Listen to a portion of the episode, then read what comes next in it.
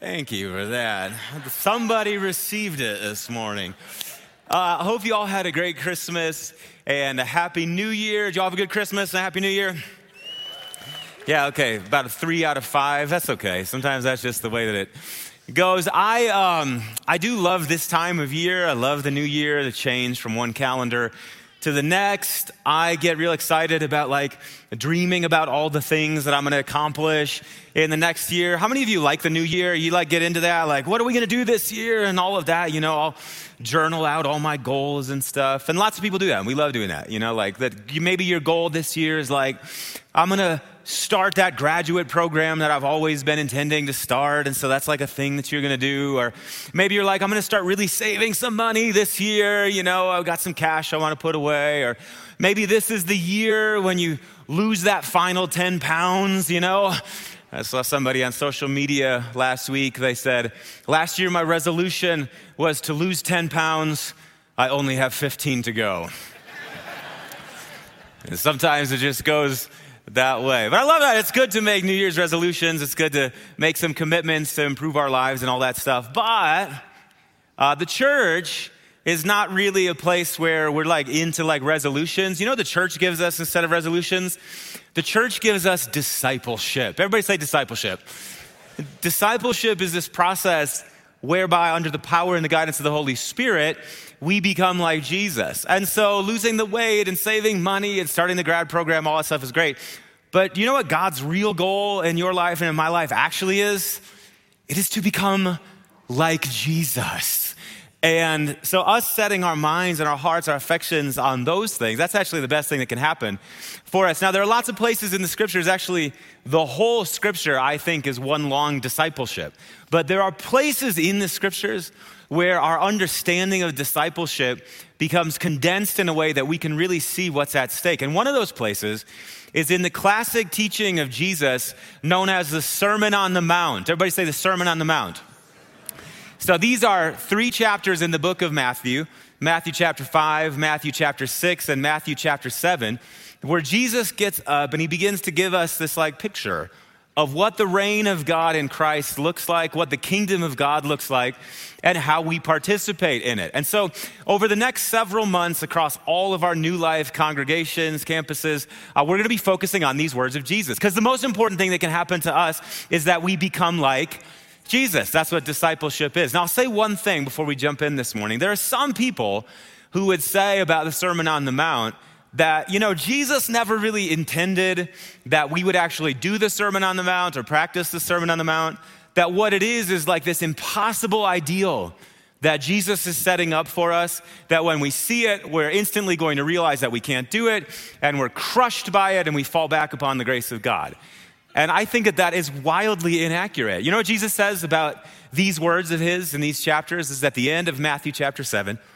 He says that I'll tell you what the person who hears these words of mine and puts them into practice is like. This person is like a wise man who dug down deep and laid his foundation on the rock. And when the storm came and the rains came and the winds blew, it couldn't shake that house because it was well built. It's Jesus' way of saying, I actually want you to do these things, like live this way. And so, what we're going to do together is we're going to learn how to live this way with Jesus. So, I'm going to start in the book of Matthew, chapter 5. If you have Bibles, I'll invite you to turn there. And we're going to get to the scripture. I'm just going to cover the first few verses of Matthew, chapter 5 this morning. Before we open the scriptures together, can we pause for a word of prayer? Jesus, we love you.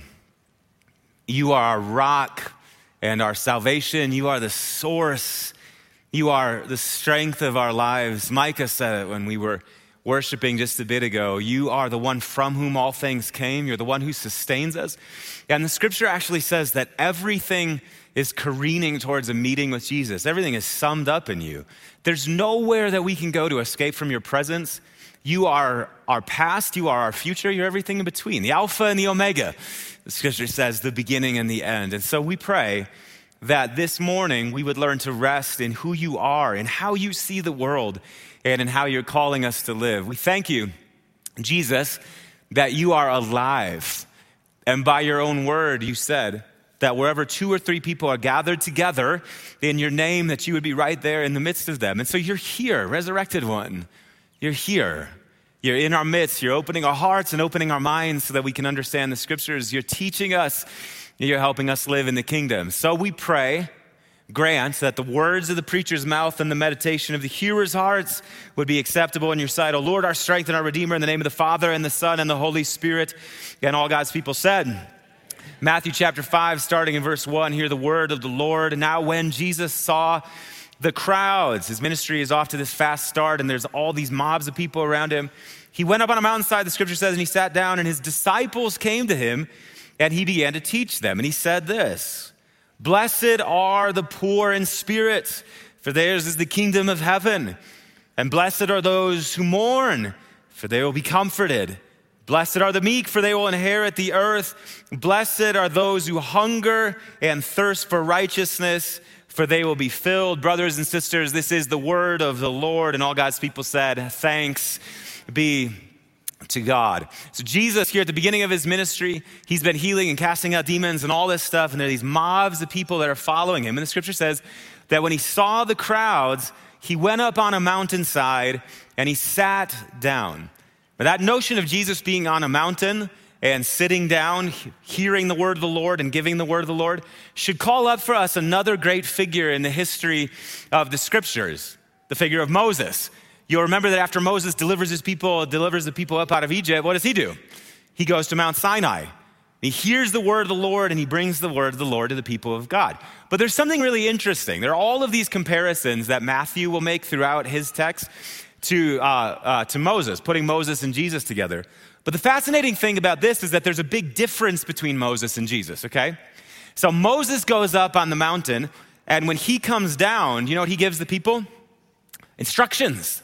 He gives them the Ten Commandments Thou shalt, thou shalt, thou shalt not, thou shalt not, thou shalt not.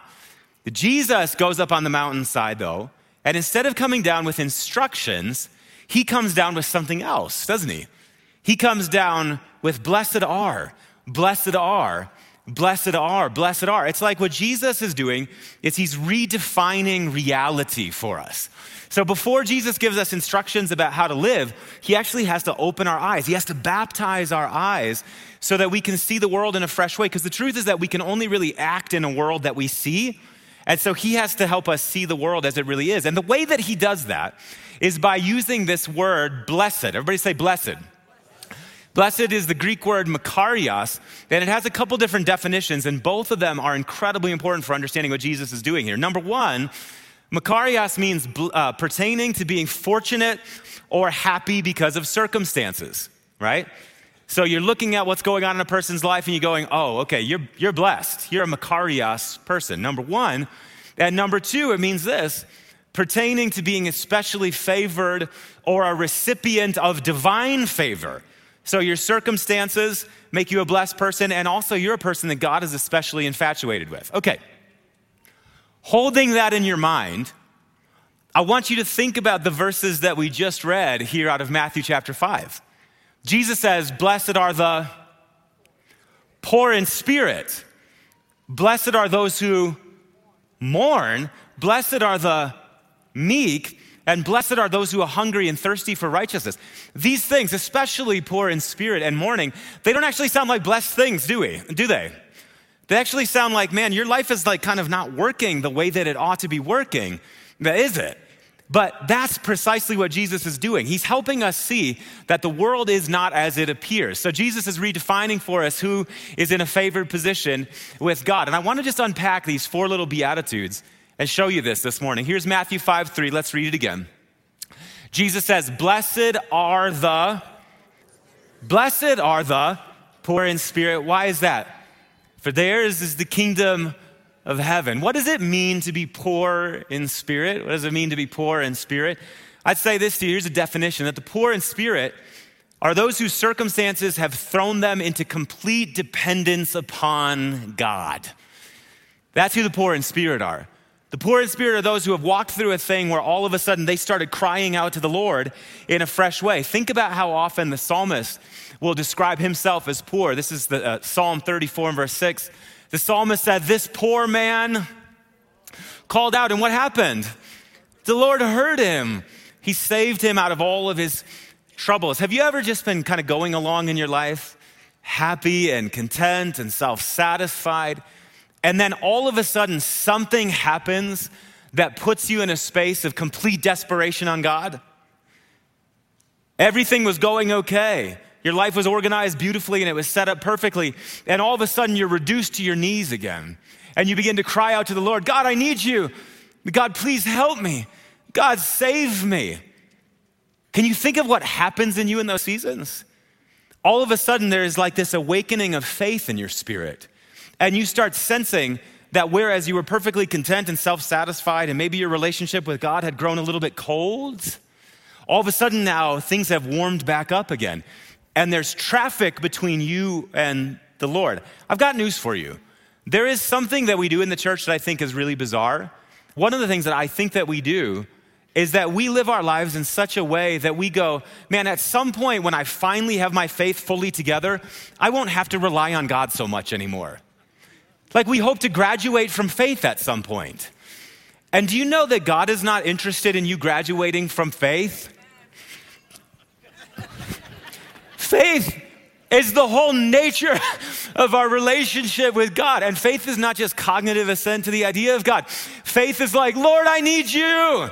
This poor man called, right? And so every once in a while, we'll walk through circumstances that do that to us again, that open us up to faith again. And when that happens, our relationship with God is renewed and God starts creating beautiful things in us. I remember talking to a pastor many years ago, just getting to know this guy and we're sharing, stories about our lives and all of that. And he started telling me his story in ministry. He said, You know, many years ago, my wife and I planted a church together. I think they were in Indiana. He said, We planted a church together, and the church did really well. It's a beautiful experience, and it started growing pretty quickly. We grew from 300 to 400, 500, 600, and all of these amazing things were happening. He said, And then one day I found out that my wife was having an affair with a significant leader in our church. He said, in the way that the news came out, it sent our church into a complete tailspin. And this church was everything that I'd ever hoped for, everything I'd ever dreamed of. And within six months, we went from 700 people to closing the doors of the church. And I'm listening to him tell this story, and I'm just getting so sorrowful in my heart for him. And I said, My friend, I'm so sorry that that happened to you. I'm sorry that you lost your dream. And he said, You know, Andrew, I will never forget these words. He said, You know, Andrew, that thing that we went through, that I went through, I would not wish that on my worst enemy. It's the worst thing that I've ever been through in my life. I cannot imagine wishing that upon somebody else. I don't even really know exactly how I'm still standing. He said, but I wouldn't trade that experience for anything in the world. And I said, why is that? And he said, because who God made me through that is the greatest treasure that God could ever give me. It's something like that. It's something like that. What did this man experience? He experienced the kingdom of God. God gave him a thing through that experience that could never be taken away. So Jesus says, Blessed are the poor in spirit. Why? Because the kingdom belongs to them. And maybe you're sitting here this morning and you're in exactly that place where your circumstances have thrown you into a place of total dependence on God and everything's kind of spinning around you. And I'm here to say to you, with Jesus this morning, you are blessed because the kingdom of God belongs to you. Keep your faith in God high and watch what God will do. Can you receive that this morning? Jesus goes on to say this Matthew chapter 5 and verse 4. He says, Blessed are those who mourn, for they will be.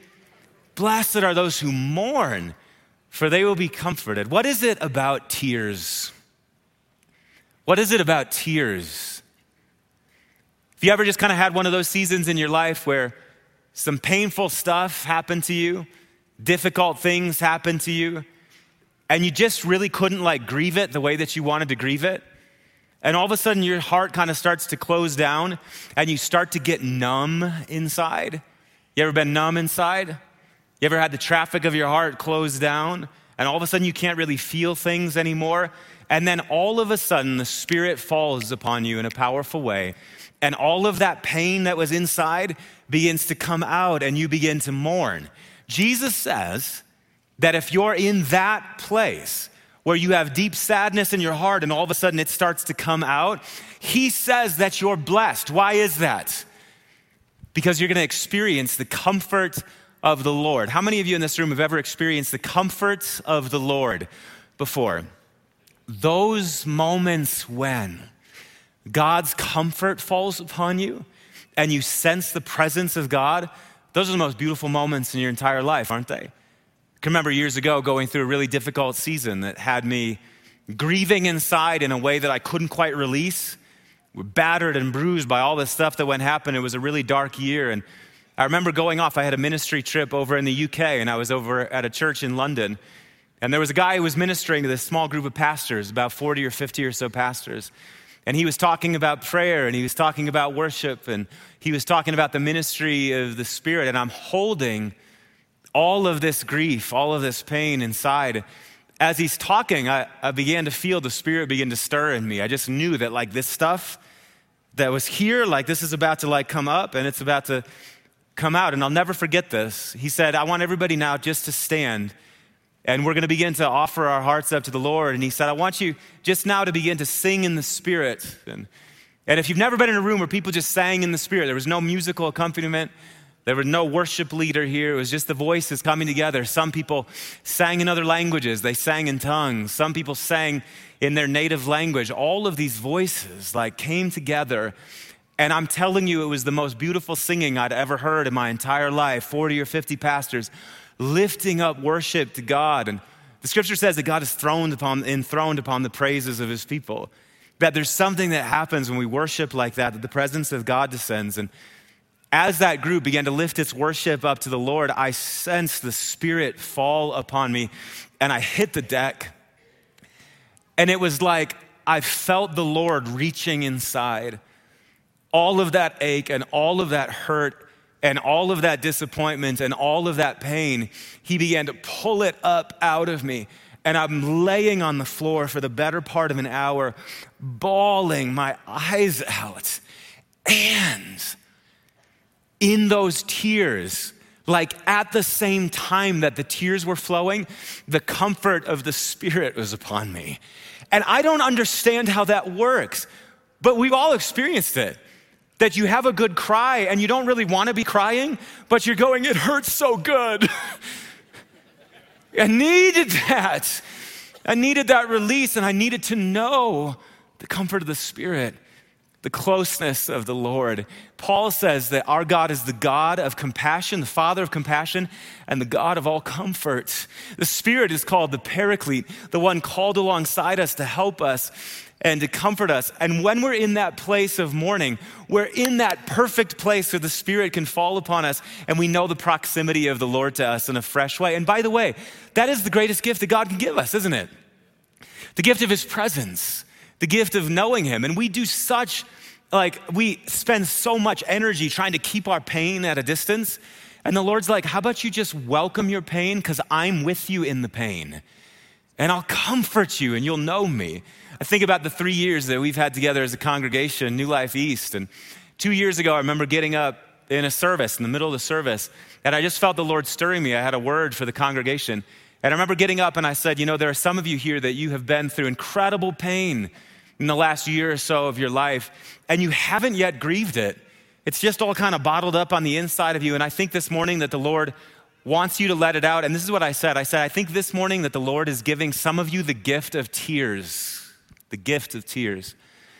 And if that's you this morning, and if you just need to let it out, this is the space to let it out. And I remember as I was saying it, I'm watching tears falling, streaming down people's faces.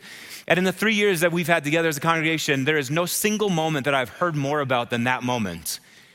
The way that that worked on people's hearts and people's lives. I'm looking at you this morning. And I'm thinking, Pastor Brady said it a little bit ago, that it's some of you, you might be coming off the hardest year of your life and you're carrying around ache and you're carrying around pain and you're carrying around grief.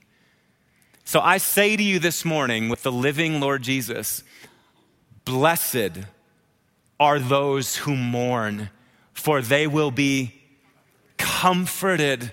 God is close to the brokenhearted and he saves those who are crushed in spirit. God belongs to you. Just receive him in that place. Can you receive that this morning? And so Jesus says, Blessed are the poor in spirit, for theirs is the kingdom. Blessed are those who mourn, for they will be comforted. And then he says this, Matthew 5 and verse 5. Jesus says, Blessed are the blessed are the meek, for they will what? Now, this is one of those ones again that ought to make us go, that doesn't make any sense. Who are the meek? Let's give a definition of the meek here this morning. I define them this way. You can put the next slide up on the screen. The meek are those who refuse to bully or to force their own agenda. The meek are those who refuse to bully or force their own agenda. Well, we look at that definition and we go, how are those people going to get anywhere in life? Right? But the world that we live in is a world that is a dog eat dog kind of world. It's a world where the only way that you can get ahead, the only way that you can save yourself is precisely by bullying or forcing your agenda. The world that we live in is anti meek, isn't it? That's what we say. You got to look out for number one. It's a dog, a doggy dog world out there, baby. You know, nobody else is going to have your back. You better have your own back. And so you got to fight and bite and claw and scrape to try to get ahead. Why is it that the Bible can invite the people of God to being a meek people? It can do that precisely because we believe that we don't have to take care of ourselves. Can I get an amen from somebody? The God who made the heavens and the earth is the one who says to us, Never will I leave you. Never will I. Like, I'm on your side. Paul writes in Romans 8 if God is, then what? Come on, guys. If God is for us, say it with faith, church, who can be against us? The God of the angel armies is with us. He's looking out for us. He's fighting for our cause. He's providing for us. He's putting the world back together again, which means that we don't we don't have to. We can rest in who he is and in what he's doing. And Jesus, in this beatitude, he's almost certainly, I think, drawing from one of the great Psalms of all of the book of the Psalms, the Psalm 37. If there was a psalm for you to commit to memory this year, I think it would be this one. Listen to what the psalmist says. The psalmist says, Be still before the Lord and wait patiently for him. Uh, don't fret when people succeed in their ways, when they carry out their wicked schemes. Refrain from anger, turn from wrath. Do not fret. The psalmist says it only leads to evil. But verse 9, for those who are evil will be destroyed, but those who hope in the Lord will inherit the land. Verse 10, a little while and the wicked will be no more. Though you look for them, they will not be found. And here it is. Jesus, uh, the psalmist says, But the meek will what? They'll inherit the land and enjoy peace and prosperity. Friends, I'm saying to you this morning that you do not have to bully or force your own agenda because God is looking out for you. The meek will inherit what? The earth. That's what Jesus says because God is on their side. I heard an extraordinary story recently. A woman that attends New Life East grew up in an abusive home. Her dad was physically, emotionally, sexually abusive to her. Now, all of the pain and all of the awfulness, the hell of that situation, at 15 years old, she left the house and got married. And wouldn't you know it, she left one abusive man and ran into the arms of another abusive man. Married this guy at 15 years old, took advantage of her, beat her, an awful man. She's married at 15. She winds up getting pregnant at 17 years old. And at 19 years old, that marriage blew to pieces. And she had nowhere to turn to and nowhere to go. And so she goes back with her kid at 19 years old back into her abusive home, which did not change in the interim. It only got more abusive and more toxic. And during that period, going back home, having a baby, holding the shards and the shambles of this life, she had a radical encounter with Jesus that turned her life around. She was hard drinking and hard smoking and hard living and all of that. And it like the Lord broke it in a second in her, delivered her and set her feet on a new path. And she started putting a life together for herself, left her parents, went to college, started building up a life for herself. And as the years went on, I think that the Lord puts it in us as people who um, are people of faith I think that he puts us, uh, he puts a desire in us for reconciliation. We want to see our families come right. And so we do everything that we can do to try to witness to our families and influence our families and get the pieces to put back together again. And she said years went by, and every time I would try to like help my family find the light, it just made things worse. And so she said, you know, at some point I just had to like turn my family over to God, turn my toxic, abusive father over to God, and trust that God was going to do something in his life that I couldn't do in his life. And she said, This past Thanksgiving, I got a call from my mom. My dad's health is failing, is utterly like his body is falling apart. And I got a call from my mom, and my mom said, You know, she said, You need to come over and see your dad. And she said, I'm not coming over to see dad unless dad has said to you that he wants to see me. And she said, Your dad is saying that he wants to see you. You need to get over here. And so she piled in the car, but actually jumped on an airplane and went to where her dad lives down in Texas. And she walked into the living room and saw her dad and sat down in front of her dad and let her dad speak first. And her dad said this Her dad said, Honey, there is evil in the world, and then there is evil, evil in the world. And I was evil, evil towards you. And I am so sorry for everything I did to you and everything that you suffered at my hands. Would you please forgive me? The meek will inherit what? The earth. What did she do? She took that awful situation, she took the thing that was out of her hands, out of her control, and she said, God, here it is. It belongs to you. And wouldn't you know it, God loves her dad enough to lead her dad to repentance, a repentance that satisfies the ache of her heart. Friends, do you believe that God is fighting for you? He is. And I don't know what you're carrying this morning. Some of you here, you're sitting here right there, this, right here this morning, and there are situations that are beyond your control and things that you have fought so hard to try to turn around on your own. What is the invitation of the scriptures? It's to take all of that and to give it to who? Because why? The meek will inherit the earth. It's coming your way. I'm telling you, God is on your side. You don't have to fight for yourself. Can you receive that?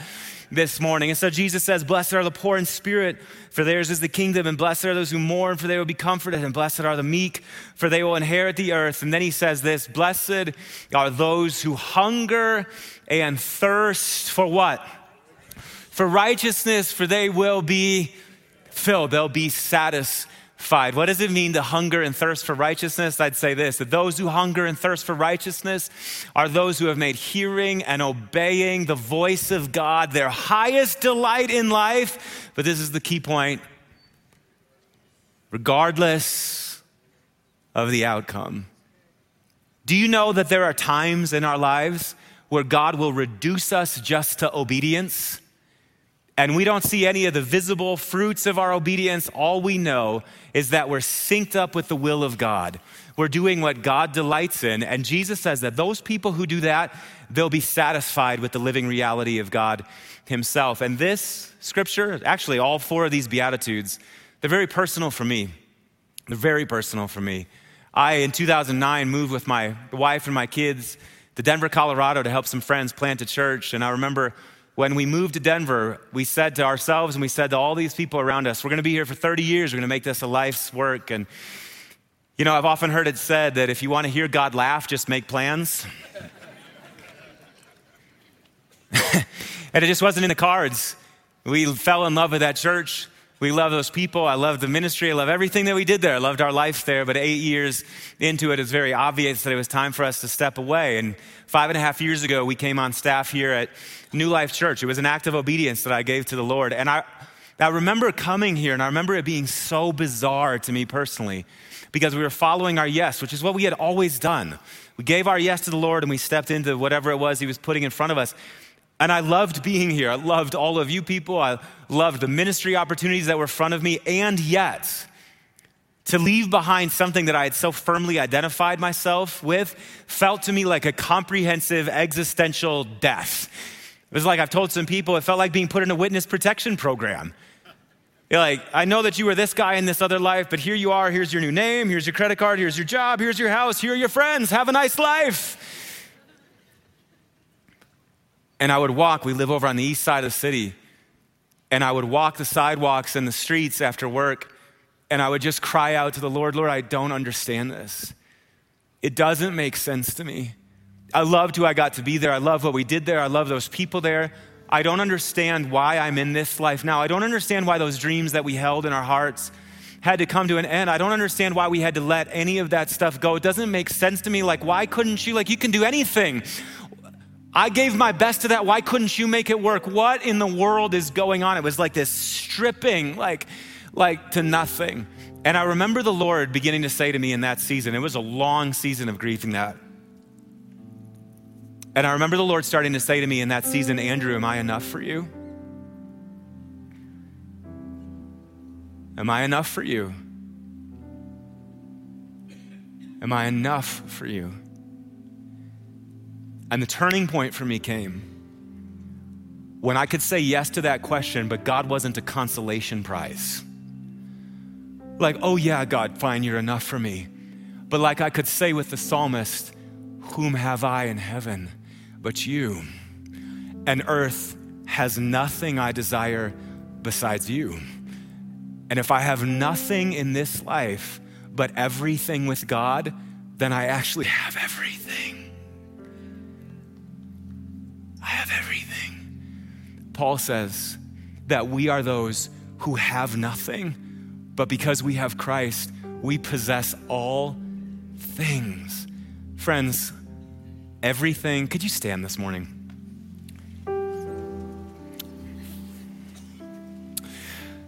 Everything that I have to say to you this morning boils down really to that. I don't know where you find yourself this morning. I don't know what 2022 or 21 or 20, maybe you've been in a five year stretch, a 10 year stretch, where it feels like everything precious was taken away from you and your life has been robbed and you've been grieved in so many ways.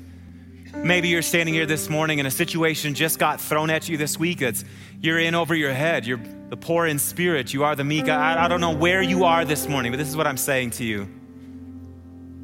That if you find yourself in that place this morning where it feels like life has collapsed around you, where it feels like you're desperate for God and dependent on God, where it feels like you're carrying around grief and pain that you don't know what to, I'm saying to you this morning, you are blessed you are God's favored ones. He loves you, and the kingdom is coming for you. Can I pray over you this morning? And so we pray now that the grace of the Spirit would fall on every person in this room. Jesus, you say, Blessed are the poor in spirit, and blessed are those who mourn, and blessed are the meek, and blessed are those who hunger and thirst for righteousness. And that is us this morning. And so we pray that wherever we find ourselves this morning, that your grace and your mercy and your love would fall upon us. I pray that you would speak to the lie in our hearts that says to us that because of what we've been through, we're actually on the outs with you. That our situation is an evidence of disfavor with you. I pray that you would shatter that lie. That the pain that we've been through is an evidence that we're out of step with you. Shatter that lie.